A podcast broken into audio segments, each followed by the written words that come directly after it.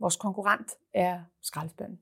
Vi ser ikke, øh, vi ser ikke, at vi har konkurrenter på markedet. Vi har flere, der kæmper, øh, bekæmper madspil, øh, men det støtter vi op omkring. Øh, problemet er så stort i dag, når knap en tredjedel af alt mad ender i skraldespanden, så er der virkelig noget at tage fat på. Øh, og det vi også må erkende, det er, at der skal mange løsninger til at løse madspilsproblemet.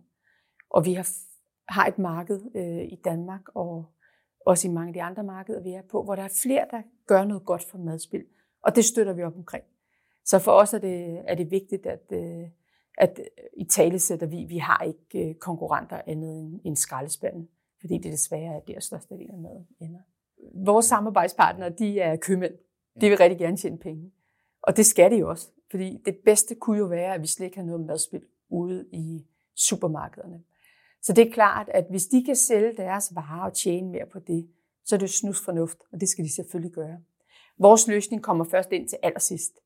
Og det vil sige, øh, når der ligger øh, masser af gule markerede varer, som forbrugerne ikke tager, øh, så sørger vi for, at det kommer ned i nogle poser til nogle brugere, som rent faktisk gerne vil have det.